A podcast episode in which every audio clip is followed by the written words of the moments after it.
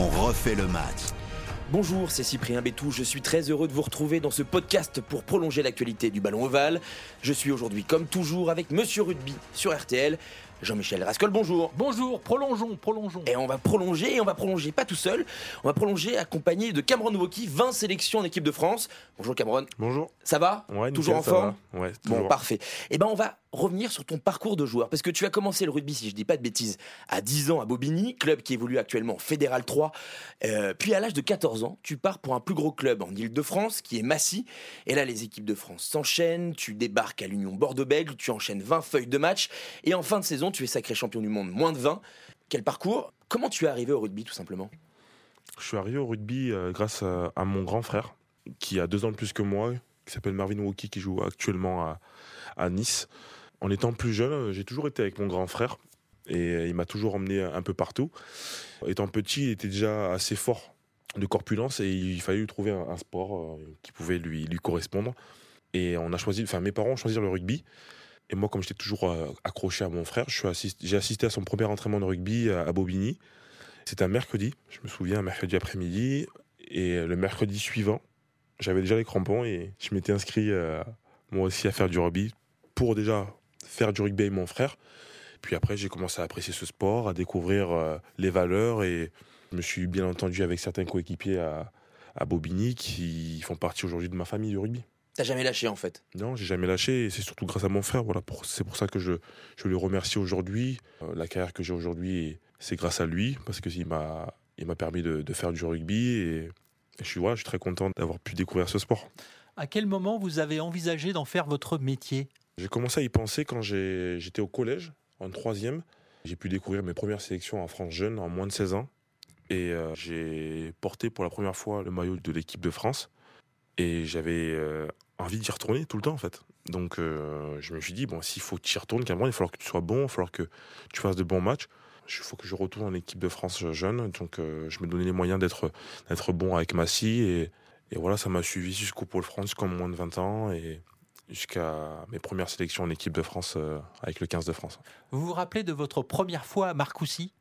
Ma première fois à Marcoussis, en France jeune, c'était en moins de 17 ans. Je m'en souviens, c'était impressionnant parce que euh, à ce moment-là, il y avait les joueurs du 15 de France. Et, euh, La résidence d'un côté. et- C'est ça, c'est ça. Et nous, on était, euh, on était dans les chambres à côté. Et la résidence du 15, c'était euh, le- voilà, le, le moment où tu pouvais pas trop rentrer parce que tu connais, à cet âge-là, tu connaissais pas grand monde. Moi, je jouais à Massy, je ne côtoyais pas des joueurs de top 14. Donc, j'étais vachement impressionné de, de pouvoir assister aussi à leur entraînement et d'imaginer aussi être à leur place un jour. Et parfois, c'est un peu triste, Marcoussis. L'un des grands joueurs du 15 de France l'avait baptisé euh, Marcatras. C'est vrai qu'en plein En automne. référence à la prison euh, américaine, Voilà, Alcatraz, juste pour... euh, euh, c'est vrai qu'il faut, il faut être soudé, avoir aussi d'autres choses à faire euh, que de rugby pour pouvoir Moi, euh, vivre une semaine Je complète l'ai vécu, je l'ai vécu comme ça quand j'étais au Pôle France, parce que c'était un an à Marcoussis, du lundi au vendredi. Et le Il faut vendredi, imaginer et que le- pour les gens qui nous écoutent, il y a eu vendredi, le regard euh, qui a accompagné la phrase de Cameron, juste pour, pour, pour qu'on Et explique. le vendredi, je rentrais, euh, je rentrais à Massy pour jouer en club. Là, je l'ai vécu comme ça. Mais quand je suis avec les 15 de France, il y a- tellement de choses à faire Ouais. entre nous. Il y a le côté ping-pong, il y a le côté PlayStation, il y a le y a côté jeux de jeu de cartes. il y a le côté poker, il y a le côté euh, canapé, juste se poser, discuter. Et c'est quoi ta spécialité du coup? Jeu de cartes, baby Ouais, foot, FIFA, moi. FIFA Ouais. Imbattable Pas imbattable, battable, battable. Je vais, Battu je vais, récemment. je vais être honnête. Battu récemment, non? Battu. Non, récemment. non, je vais être honnête. Oui, on, on- on arrive à me battre, mais pas grand monde. Et du coup, dans un autre podcast, on, on- on parlait euh, de plaisir. Jean-Michel parlait de plaisir euh, aujourd'hui. Qu'est-ce qui reste aujourd'hui du Cameroun qui avait foulé les terrains à Bobigny? L'envie d'apprendre, l'envie d'apprendre le, le- le sport, même à- avec la carrière que j'ai aujourd'hui, euh, j'apprends toujours de mes entraînements. De... Donc, quand j'ai commencé, j'a- j'apprenais tout juste le sport. euh, on me disait de prendre le ballon et de courir. Aujourd'hui, on me le dit encore. Mais euh, j'apprends toujours, j'apprends toujours. Après, j'ai eu des côtés où j'étais un peu fainéant, un peu, euh, je traînais un peu la patte. Et puis, j'ai découvert ce- cette exigence du haut niveau. Et Les entraîneurs vous l'ont fait remarquer à un moment, sûr, hein, à l'adolescence, on vous avait dit c'est pas tout d'être là, mais si tu veux aller plus haut. euh, bien sûr, il y a des moments où j'allais au rugby juste pour être avec mes potes et toucher du ballon. Il y a des périodes où j'aimais que l'attaque, j'aimais pas défendre. j'ai appris le sport, voilà, j'ai appris ce, ce sport-là, j'ai appris le rugby et, et j'apprends toujours aujourd'hui. Et, quel conseil, euh, ou qu'est-ce que tu pourrais dire à un jeune rugbyman qui nous écoute, ou, aux parents d'un jeune rugbyman qui nous écoute? Est-ce que qu'est-ce que ce sport a, développé chez toi? Qu'est-ce que tu pourrais donner comme conseil ou comme petit mot que tu pourrais leur glisser? Ce que je pourrais dire aux parents, je pourrais dire que le rugby apporte une, certaine éducation aux joueurs et que le rugbyman n'est jamais seul. Le rugbyman est toujours accompagné de coéquipiers, de, staff et de copains.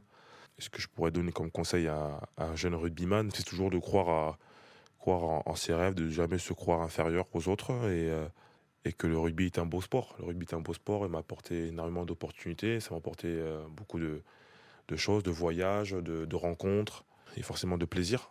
Donc on prend énormément de plaisir à, faire ce sport. Bah écoute, merci beaucoup Cameron d'être euh, resté pour prolonger ce podcast rugby. c'est un plaisir partagé parce que moi qui côtoie l'équipe de France, comme vous le savez, c'est toujours avec plaisir que je vois euh, Cameron s'avancer devant nos micros parce que je sais que l'échange sera à la fois euh, intéressant, et sincère, euh, sincère et ponctuel. Donc merci aussi pour ça, ça fait partie du personnage et c'est formidable qu'il ait pu être avec nous aujourd'hui. Bah, il, a mieux clôturé que moi. Merci Jean-Michel, merci Cameron, merci à tous de nous avoir suivis. Vous pouvez bien sûr nous écouter, nous réécouter sur l'application RTL ou le site rtl.fr.